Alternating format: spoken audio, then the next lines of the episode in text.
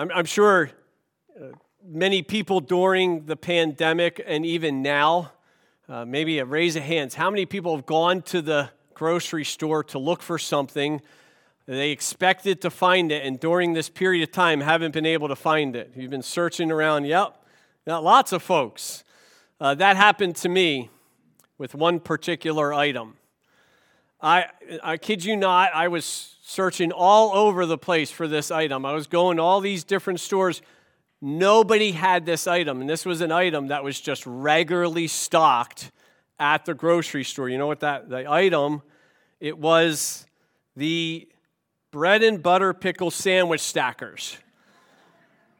I, I don't know what happened, but there was uh, they stopped making the sandwich stackers, and this item is crucial to one of the greatest sandwiches of all time. Like I need the sandwich stackers. You can get the chips, they don't work because they're not covering the sandwich. That's why someone invented this, one of the greatest inventions of all time.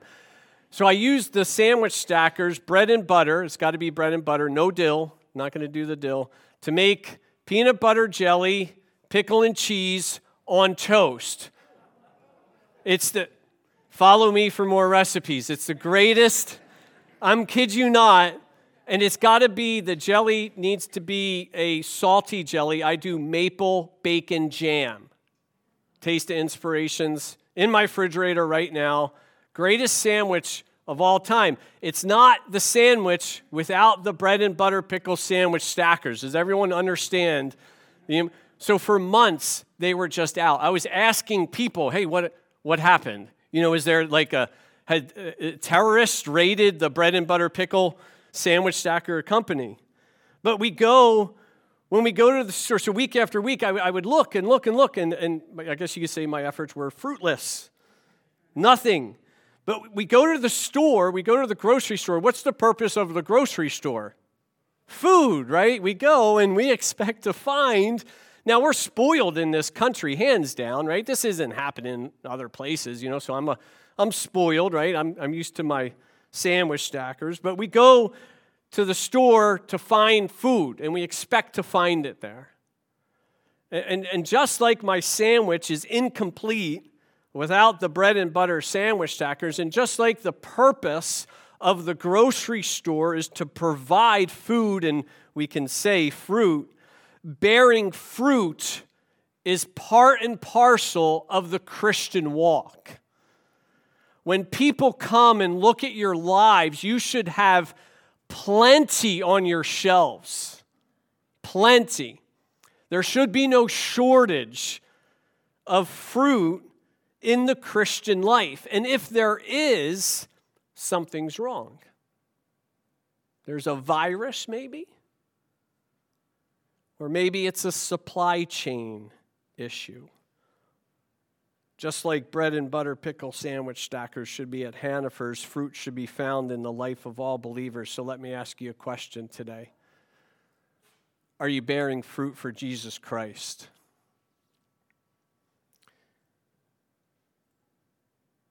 How much are you bearing for Jesus Christ? Is it a little bit fruit? You got to go searching behind the in the shells for the fruit?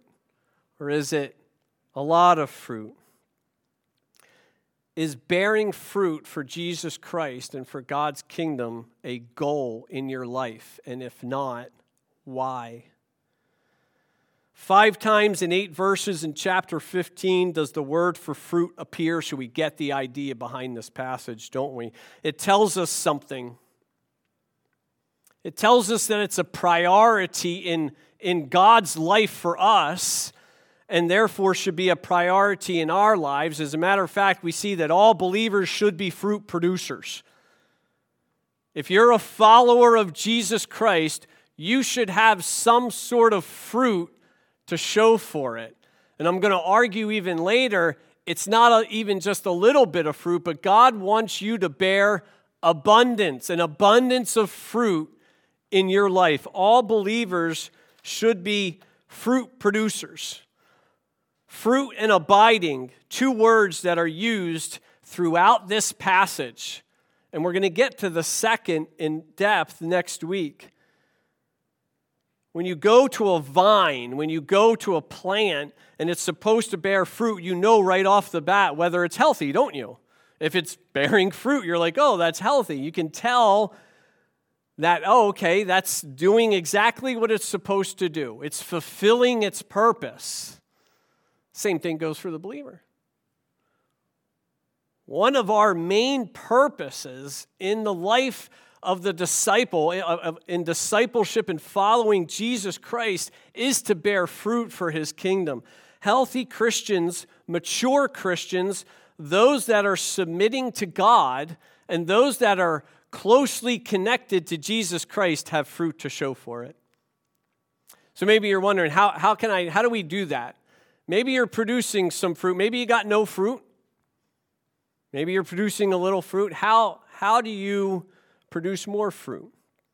We're going to see two keys to this in our passage today. The first key is the gardener's process. The gardener's process aids us in producing fruit, verses 1 through 3 in chapter 15. Jesus says this I am the true vine, and my Father is the vine dresser. Every branch in me that does not bear fruit, he takes away. And every branch that bears fruit, he prunes so that it may bear more fruit. You're already clean because of the word which I have spoken to you. How many people are gardeners? You got gardeners in the house? Yeah, yeah, so so. You're like, so so. I'm like, Pfft. I'm the anti gardener. Everything I touch dies. So we tried blueberry bushes, they're gone. So now we've replaced them with apple trees. Yeah, I'll tell you how that's going to go. I'm pretty prophetic. So, uh, so I, I actually look for other people to do that work, farmers and other people to, to do that and bring it to the grocery stores for me. However, the disciples would know a lot about what Jesus is talking about. It's imagery that's used that is, is very, very common in their culture. So we have to understand the imagery because it's real important. Because if we misunderstand the imagery, we're going to misunderstand the truth that he wants us to grasp. Jesus begins by assigning jobs and roles uh, to three group, well, two people and one group of people, right? So Jesus is the true vine. The disciples would know exactly what he's talking. He's talking to his disciples. He says, I am the true vine. And the disciples would understand this because earlier in the Old Testament, the Israelites are referred to God's vine. And their goal was to bear fruit for God's kingdom. However, they failed miserably. As a matter of fact, it even says that they were bearing fruit unto themselves and therefore were judged. Jesus displaces Israel.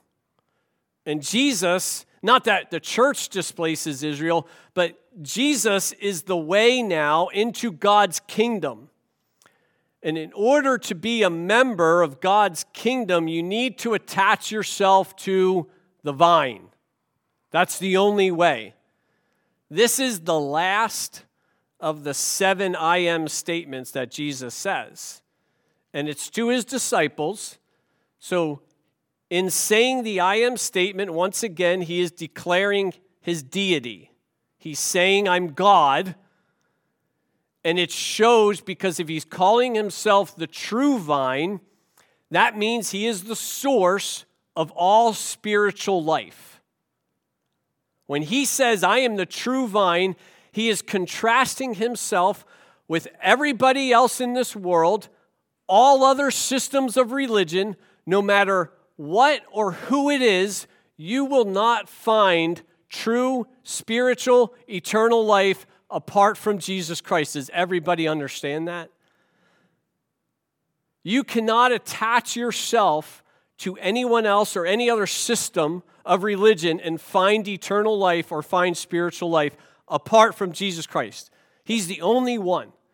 And we do that all the time. We try to attach ourselves, don't we, to things and people. And we try to find life in those things and those people. It's going to fail. Jesus Christ is the true vine. And then he calls God the gardener or the vine dresser, and the believers, all the believers are branches. So we're going to talk about God's God's role here in a second in death. But you're probably wondering what's fruit, right? We're talking about fruit. Am I actually bearing grapes out my life? You know, is that what we're doing here? You know, so you're probably wondering uh, what is fruit. So we need to clarify that very quickly before we continue. That'll be helpful, so you know. So, four things. I gave all C's in case so you can remember easily character, conduct, contributions, and conversions. And you can kind of uh, weave those last two together, maybe. But character, conduct, contributions, and conversions. Character in, in our being, that we are being conformed more into the image of Jesus Christ conduct, our behavior, so that we are obedient to Him. We're not sinning on a, a daily basis or on a consistent basis. We still sin, um, but those bad habits are being replaced with good habits in our life. Contributions, so that's your works that you are doing to provide for the kingdom, you're volunteering, you're giving tithes and offering, all of those things are a result of you being connected to Jesus Christ.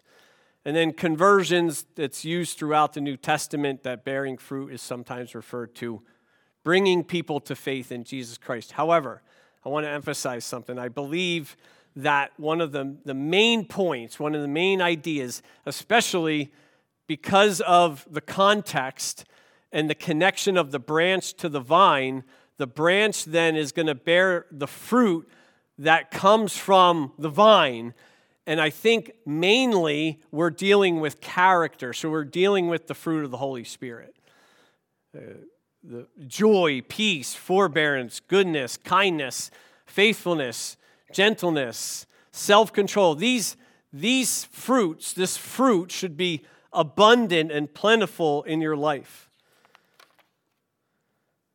And then he goes in and he, he's talking about the process that which God uses in our life so that we can bear more fruit. And the, uh, a vineyard owner explains this process of, of why they prune vines. Since 2003, uh, Matheson Wines has been producing high quality wines in the Napa region, uh, in the Napa Valley region. In a recent newsletter, they were asked to explain why do they prune uh, in, prune in their vineyards. He says, because if we don't prune, uh, the vine or the branches reverts quickly back to its wild nature, climbing everywhere with its long, sinewy trunk and tiny, uh, scraggly bunches of uneven grapes. Every year, we need to assess the growth of the vines. And we need to decide whether we prune them back harder or we let them grow a bit bigger or return them to the same size and shape that they were before. Makes sense, right? He says part of the pleasure of pruning is its craftsmanship. It's like woodworking or ceramics, blending form and vision and assessing the growth and adjusting the pruning cuts to the individual differences. Isn't that interesting? The vine dresser's job, the gardener's job in this instance is to do what? Assess the production of fruit. So God's not a real gardener, but God's role, the Father's role, is that He is looking at us and He is assessing the production of fruit and He is aiding us so that you and I can produce more fruit. And I'm going to say, in light of that, you and I need to submit to that process, don't we? That's where the hard part comes in. There are, there are two types of Christians in view in this passage. We're going to talk about those two. What are the two types of Christians in this passage? There is no fruit Christian and some fruit Christian. There's no fruit Christian and some fruit Christian, and God's trying to get us to abundant fruit Christian. So We can put ourselves in those little categories. Go ahead and assign yourself maybe to one of them. Um, I know people are kind of looking at me funny right now, but I don't, I don't know exactly where I would fall in this category. I think I'm in some fruit, I'll actually be honest with you. But the, so the first guy, let's look at no fruit Christian. So this guy is easy to deal with. What does God do with this guy? How many people have an NIV translation of the Bible with it? Anyone? No NIV? What's it say? Someone shout it out. It says he what? cuts them off. Does it say cut them off? Yeah, cuts them off. Easy, right? If you don't bear fruit for God's kingdom, He's done with you. He just lops you off. He says, You're absolutely useless to me. You're done. You're garbage. You're thrown away. That's easy, right?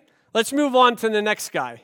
You got someone's looking at me like, does that sound right? Does God this guy, oh, no fruit from you. Off with your head. You're just, you're absolutely done.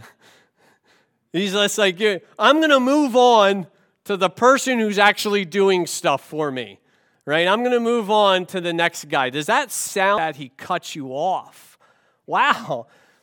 I was reading some blogs and they're like, well, Jesus is just using startling language. And I'm like, yeah, that's pretty startling. I'm like, whew.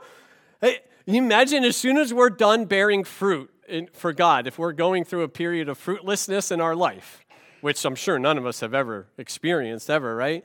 He's just like, okay, see ya. It's been three days, no fruit. Bye. You're out of here. That doesn't sound like God's character, does it? No. So why does it say that? And people say that this is an unbeliever. That's not true. It's not true this is an unbeliever. We want to make it think, we want to think that and especially, they do this because of verse 6 later on. Because what does he do with those branches? He tosses and he casts them off, takes them away, and they're burned. Now, that is a judgment. That is a discipline passage or a judgment passage, but that's not what he's saying here. One of the first things that God does to those branches that are not bearing fruit is he lifts them up. The words in, in this verse are different from the words in verse 6. The one word, it means to lift up. They're radically different. The first definition of this word in the Greek means to raise up and to lift up. And it makes sense in the context. God's job is to help us bear fruit. God's job is to care for us and aid us in bearing fruit. So, what I think is in view here is, you know, the gravity comes into play, doesn't we? We tend to go in the easiest direction. Branches are going to go low, they're going to hang low. This is a branch that is laying on the dirt. This is a branch that is in the mire. This is a branch that is filthy. It's a branch in which the dirt is, and the position of the branch is prohibiting it from being productive. And it's a branch that's in danger of rotting. So, what does the gardener need to do to a branch like that? He needs to lift it up. This is an individual in their Christian walk, so they're saved the union is never broken, right? They're saved. They're branches in Jesus Christ. But this is a branch, this is an individual, a believer who has fallen into the, the filth of this world. They're mired. And because of that, they're not producing fruit. This is a person who is in caught in a habitual sin that is just making them useless for God's kingdom.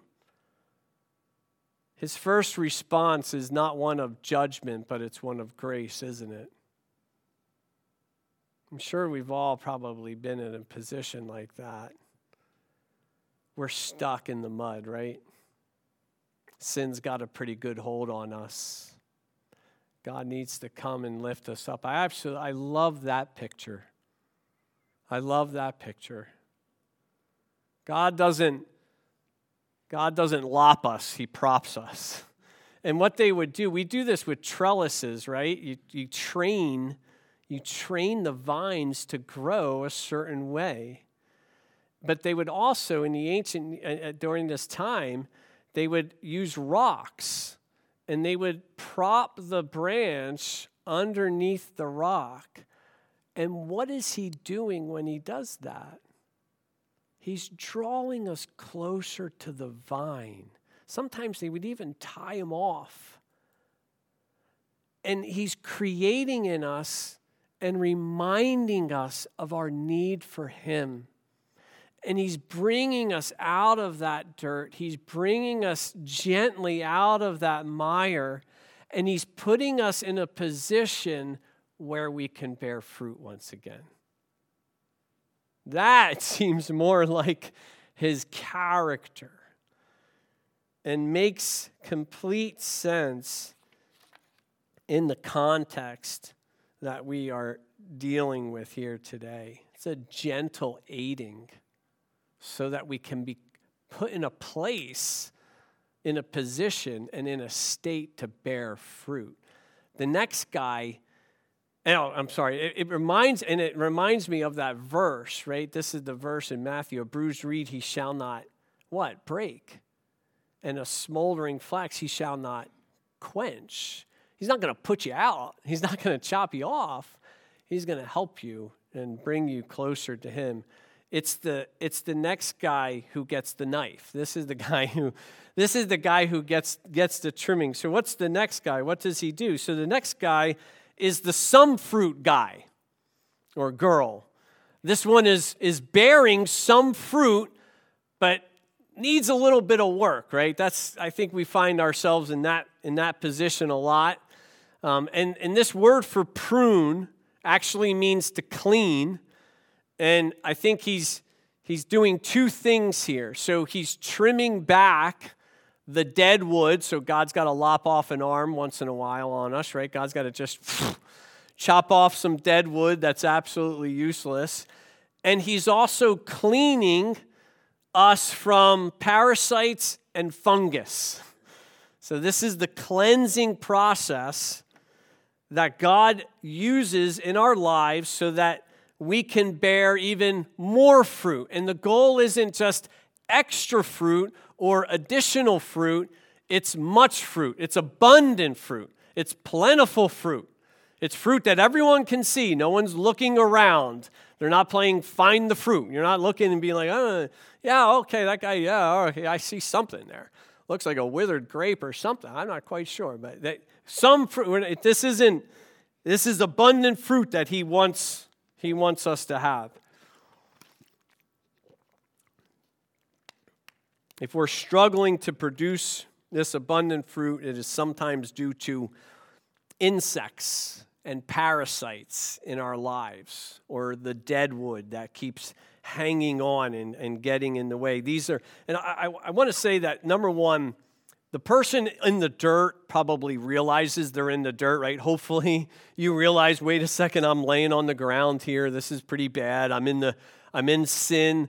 These things are harder to see, aren't they? Parasites and, and fungus and stuff like that. So God does this intricate work in our lives where He brings situations that reveal what's inside, right? That's always fun. Has anyone happened to anyone? Where He's actually so affliction reveals attitude, doesn't it? When everything is honky dory in our lives, we're happy people, right? We're pretty easy to get along with. We're nice to each other. But when we're pressured, what happens? Our hearts are revealed, aren't they? Isn't that weird? I think this is what God was doing on a regular basis to me in Long Creek. Every single day, I was confessing. Be- why was that? Well, I was placed in situations. So, all the fruits of the Holy Spirit, right? I had about one or two. And then, as soon as those were used up, someone else, I'd be like, no, I'm sorry, compassion, that's gone. Bob had compassion. Uh, this guy had gentleness. You get absolutely nothing from me. You get harshness, you get bitterness, you get sarcasm, you get anger, you get frustration, you get all of that because I'm done with those fruits. And I was in a constant state of confession. I'm just like, and I would actually go up to my other workers who knew I was a Christian, and I would say, um, Christians wouldn't act this way. I'm really sorry. this is not the way. Please do not judge Christianity based on my behavior today, because if you did, you will remain an unbeliever. It's just, and so all of these things were coming into play in my life, and I just kept seeing what was inside. Now, on the outside, I left the prison. I'm like, I'm fine, right? Why? Because there's no pressure, there's nothing happening. God's not initiating that pruning sequence. He's cleaning us up because those are things that we have a hard time seeing. And his goal is what? His goal is so that we can be even more fruitful in our life. He's like, Yeah, you got some fruit. Good job. Here you go. I'm going to put you in this for a little bit. And you show me, you show me how, how, how kind and compassionate you are. And you're like, Whoa, wait a second. I didn't know I was that bad. He's revealing that. So what? So we go to him and he cleanses us from it. Isn't that what Jesus says? If you sin, he's faithful and just to what? Forgive you, but also to do what? Cleanse you. There's a process there. So you're confessing and he's cleansing. You're like, oh, okay. So the next time something comes up, maybe you're not, you know, wanting to take a kid and slam them on the floor and and, and just do all these awful things to them. That was my attitude sometimes. I was so angry and I was I wasn't gentle. I wasn't gentle. Gentle left at 7 a.m. when I started getting swore, sworn at by these uh, kids. But his end goal is for our benefit. His end goal is, is to help us. And it is during this time, and this is why I say we have to keep submitting to his work. If we don't submit to his work, right, we're just going to stay in the state that we're in. We got to recognize what he's doing in our lives. He's pointing out the, you know, eh, the, we find out that we're fungi, right? Not fun guys, but fungus. We're just fun. We're covered in it, and it's not. It's not fun, is it? You're like, wait a second. I I signed up for Christianity because I wanted all the benefits. I know. I want to be happy. I want to be joyful. I want to be comfortable. And you're like, I didn't sign up for this. This is painful, isn't it? I didn't sign up for painful. But listen to what he says in Hebrews, right? My, my class knows this. We looked at this verse in depth, didn't we? This is, is being trained and being pruned, is that fun? Do you guys like that? I don't know anyone's be like, come on, Lord, what do you got for me today? Bring it. All right. Just trim it up. Cut me off. Do this. Wash me. Soak me. Dunk me. You're like, no way. It's not fun. But what's his goal? What does he say? It brings about what? A harvest. It's the same idea. Pain, painful equals what? Fruitful, doesn't it? Submit to that work. And verse 3 tells us how he does that. It's one of the, it's one of the main ways that he does that. How does he do that? How does he, how does he clean us? Right here. It's what we're doing right now. He says, You're clean. And this reminds us of what Jesus said to his disciples when, they're wa- when he was washing their feet. You're already clean, meaning you're saved, you're justified, you have my righteousness. However, you need to be cleansed. Why? Because you get filthy in this world. Because you get parasites, you get some fungus on you. You need to be washed and one of the primary ways that Jesus washes us, that God washes us, is right here. It's right here, isn't it? And we allow the word to soak and to cleanse us and to purify us. That's his goal. His goal is transformation. That's the goal right here. It's a goal, it should be the goal in my life that I'm, I'm being transformed by him. That the Mark that was, that was uh, you know, 20 years ago is, is a completely different person today because of this. I'm reading a, a, a good book right now, and he, it's all about preaching. And, and one of his key statements is that preaching is transformational. It, it's not informational, it's transformational. Our goal, right, for preaching and teaching and all of those things is not that, that you walk away from here feeling all great about yourself. That's not, I mean, I want you to be encouraged, I want you to be happy and joyful, but that's not my goal. My goal isn't to give you a bunch of life tips, so success and life tips for, for some felt needs that you think you need to hear at this time or that I need to hear at this time. My goal isn't that you can parse Greek verbs or you can recount ancient Near East history and impress folks with all your biblical knowledge. What's the goal? Is that you're changed. That's the goal. That you leave here, we all leave here, applying this word to our hearts and being more conformed into the image of Jesus Christ. That's, that's the goal. And remaining in his word is absolutely crucial to it. And it is one way that we remain in Christ, isn't it? And it's one way we remain in his power, which brings us to the next absolute necessity of fruit production is the vine's power is necessary to produce fruit. Verse 4. Listen to how he, what he says here. Abide in me, it's command, and I in you, as the branch cannot bear fruit of itself unless it abides in the vine, so neither can you unless you abide in me.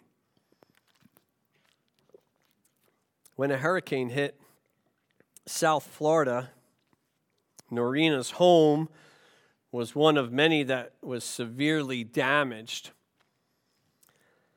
Uh, the elderly woman received a, a, settlement and the work began. However, the, the settlement ran out and the work was unfinished, and she was left without any electricity whatsoever. Uh, that hurricane was Hurricane Andrew. Hurricane Andrew struck in 1992, and Noreena had been living in the dark in an unfinished, no power house for 15 years. Yeah, 15 years. No heat when the winter chill settled in, no air conditioning, and we know how hot Florida gets when Florida got hot. Not, not one hot shower. But she got used to it. She just got by. She got by with a small lamp and a single burner. Acting on a tip, the mayor of Miami Dade County got involved, and it only took a few hours 15 years, took a few hours to get her up and running again. And she said, It's absolutely overwhelming to have power again. That seems unnatural, doesn't it? In, in, in, our, in our nation that we live in, the United States that we live in, right? That seems not right. That this woman would go without power for so long. Folks, I feel like there are many, many, many Christians that live the same way we're just okay not being connected to Jesus Christ. And because we're not connected to Jesus Christ, the result is what? There's no power. There's no fruit in our lives. One of the things that we got to we have to see here is that it, this is unnatural. If we look at a he's talking to the disciples about you know, very common practices. We look at a branch, even for us, right? We, we know the branch needs to be what? Connected to the vine, doesn't it? If it's not connected to the vine, it's not fulfilling its purpose as a branch. We understand that concept. So he's saying, you need to continue to abide, abide in me because if you're not abiding in me, if you're not remaining in me, if you're not dwelling with me, if you're not in a continual relationship with me, you're going to bear no fruit. No abiding means no fruit whatsoever. This is an absolute necessary condition in order to produce fruit. And this is the other word that appears multiple times in this section. There are really two conditions here. However, one only falls to us. Jesus is going to do his job, right? we don't have to worry about Jesus not doing his job. Jesus is going to remain in us as we are remaining in him. It's we're the ones who who who do what? We're the ones we have to worry about. What we have to see is that guess what? The fruit that he is talking about does not come natural to our hearts, does it? No, I, we're like, no way. Eh, it, you know, our children do not come out of the mother's womb bearing compassion and love and joy and peacefulness, do they? If they if they do, they're really strange. Something's wrong. If anyone does not believe in the depravity of humanity, the sinfulness of humanity, I'm not sure you've ever been around children at all. Right? We we we come out of the womb and we're like we're the opposite. We're the anti-fruit. Right? We we we don't have compassion. We we don't share. You know, you know, you have to teach your children to share, don't you? Right? Why is that? Well, because the opposite tendency is at work. We want to we want to do this. You don't teach your children to say no, right? They say no on their own. That just flows. It's like their second language. Right? So these the fruit of the Holy Spirit does not come out of us. We, we always like to think of ourselves, especially in America, that we're just so good. I'm just such a great person. I have so much to offer. Everything's inside here. I'm all kind and gentle and nice. And then you get put in a situation, you're like, you're the biggest jerk I've ever met in my life. It's just not happening. So we have to get that idea out of our heads. This fruit does not come naturally to our lives. In order to produce this fruit, we need to connect ourselves to the only one where it does who it does come naturally from that's Jesus Christ. It's the only way. Yes, we're saved. Yes, we're justified. Yes, we're declared righteous because of what he's done, but but if we're a broken branch, we're not bearing any of this fruit whatsoever. If we're if we're not connected to the vine, right, the other stuff is going to start fl- flowing pretty freely. It's the spiritual power that we need. And it's in the person of Jesus Christ. And it's a reflection of his character. We cannot produce this fruit on our own. And, and this idea of abiding is a, is a, it's a deeply connected relationship to the vine. Jesus is not a Facebook friend. He's not someone we tag every once in a while. We send a little photo. Hey, just what I'm doing. How are you doing? All right, good. And then you forget about him for another month and a half. That's not what he's talking about here. This is the heart of discipleship. We've said it over and over and over again. It's not just Sunday, it's Monday through Saturday. We need to keep connected to Him. That's what it's all about. That's what He wants in our lives. And when we do that, we're going to produce fruit. It's going to be a natural outcome of the life of a disciple connected to Him. You know, I, I dwell with my, my daughter and my wife. And when I dwell with them, when I abide with them, I speak to them on a regular basis, hopefully, right? Hopefully we're, hopefully we're talking to the people that are in our houses and communicating with them. I share my thoughts with them. I share my, plan, my plans with them, my goals with them. I share my life with them. I can't imagine, and they do the same with me. I can't imagine not talking to them. I can't imagine them not being a part of my life. That's the same thing in the relationship that we have with Jesus Christ. We should be absolutely inseparable. Remember our story of Helen Keller and her aide, right? She was she, she didn't know who she was, but she knew who her aide was, and she was part of her. We must communicate with him, spend time with him, abide with him. It reminds me of the story of Mary and Martha, right? Mary, Mar- Martha's all out doing, being busy, doing all these different things. Jesus says Mary chose the better part. What was Mary doing? She was sitting at the feet of Jesus Christ. We can get distracted in this world with so many different things, and they might be good, but they might be taking us away from our relationship with Christ. Folks, if we're not spending time with Jesus Christ on a regular basis, don't expect to bear much fruit at all. It's just not going to happen. Our tendency, and, and there, there's two aspects to abiding here that we see in this passage it's continual and it's intentional. It's continual and it's intentional.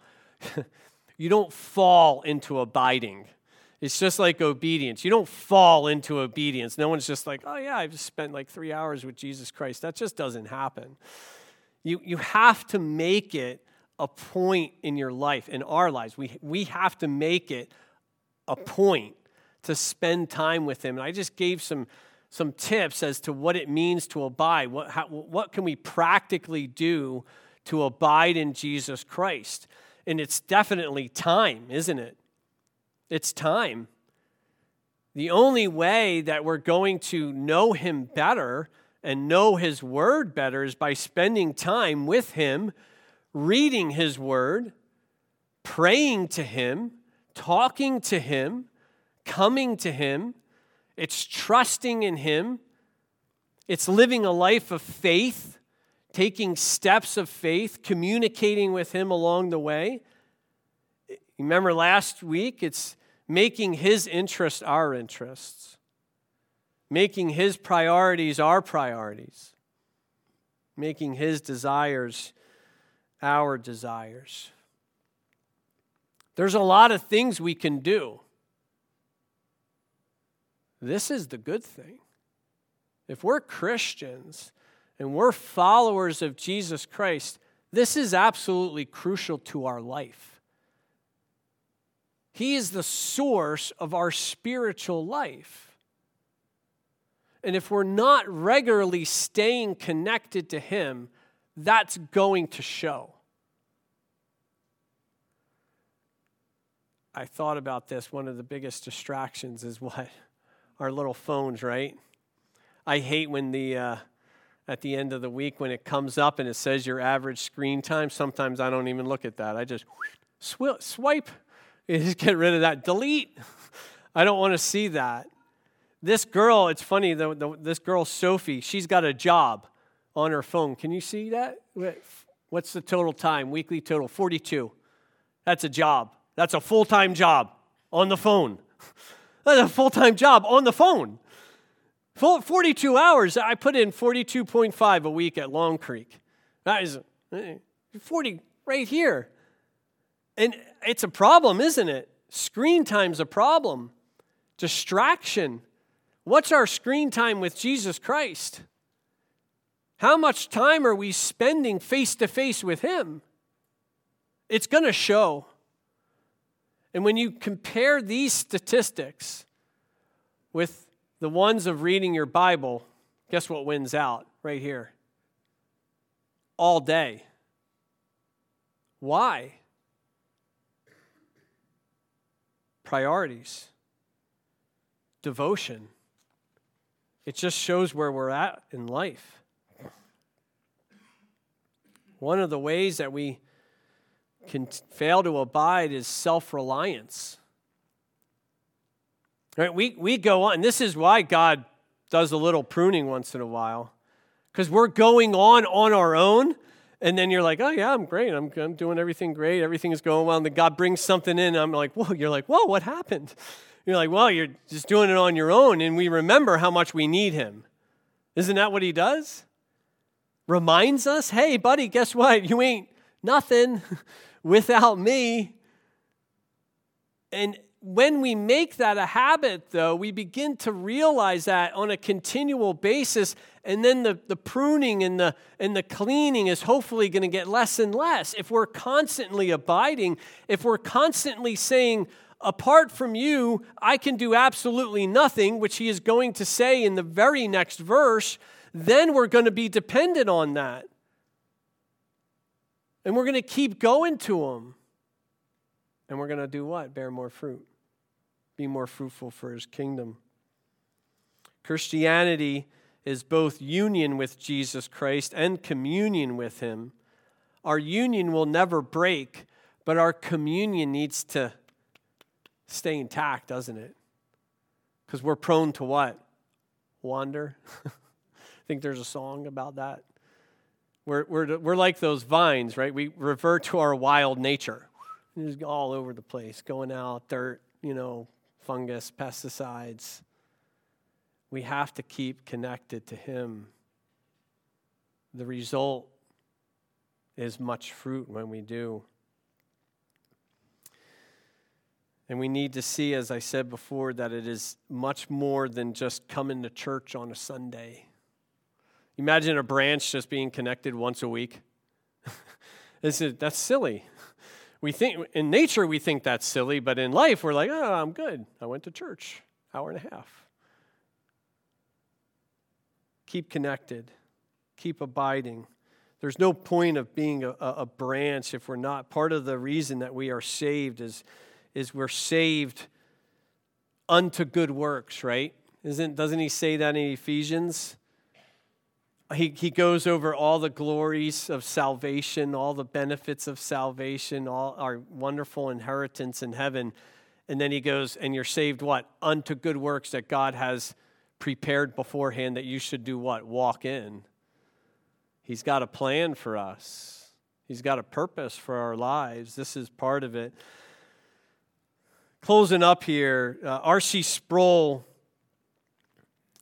tells a story. He, he bemoans the fact uh, that even throughout all of the New Testament, uh, it is replete, it's just all over the place about being productive as Christians. There's the judgment seat, judgment seat. You're judged by your, you know, uh, the works that you've done for the Lord.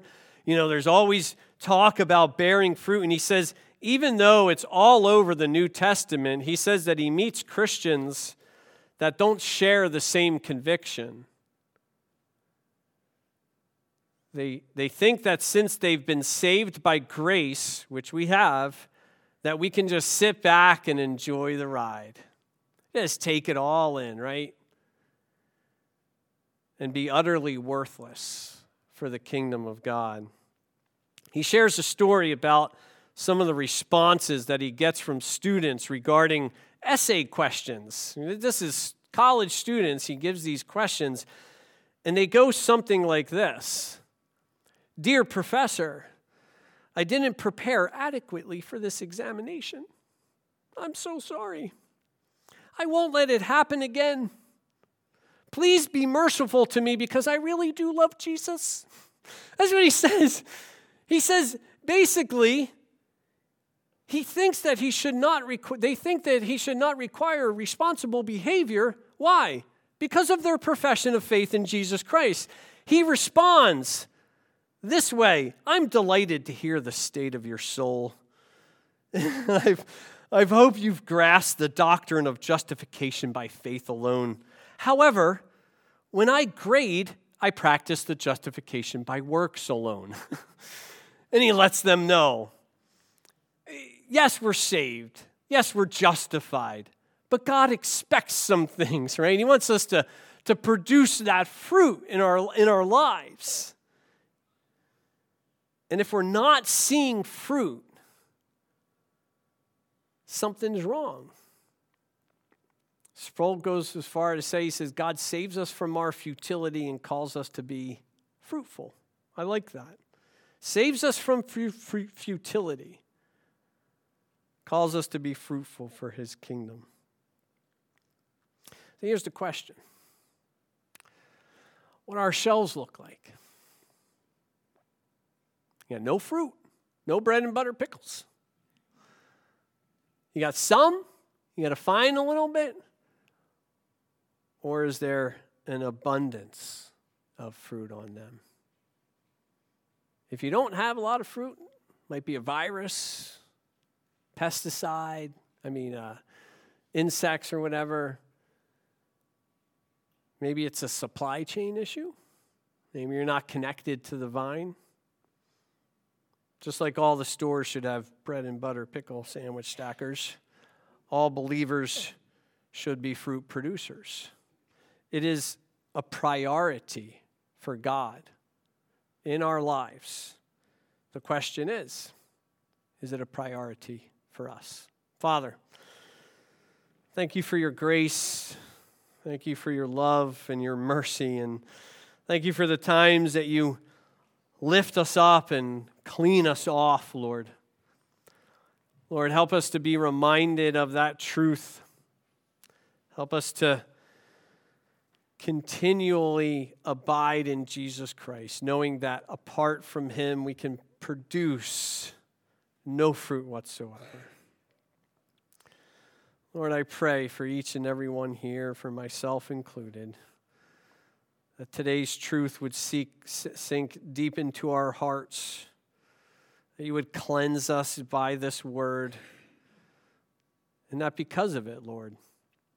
We would bear more fruit for you, for your glory. In the name of Jesus, amen.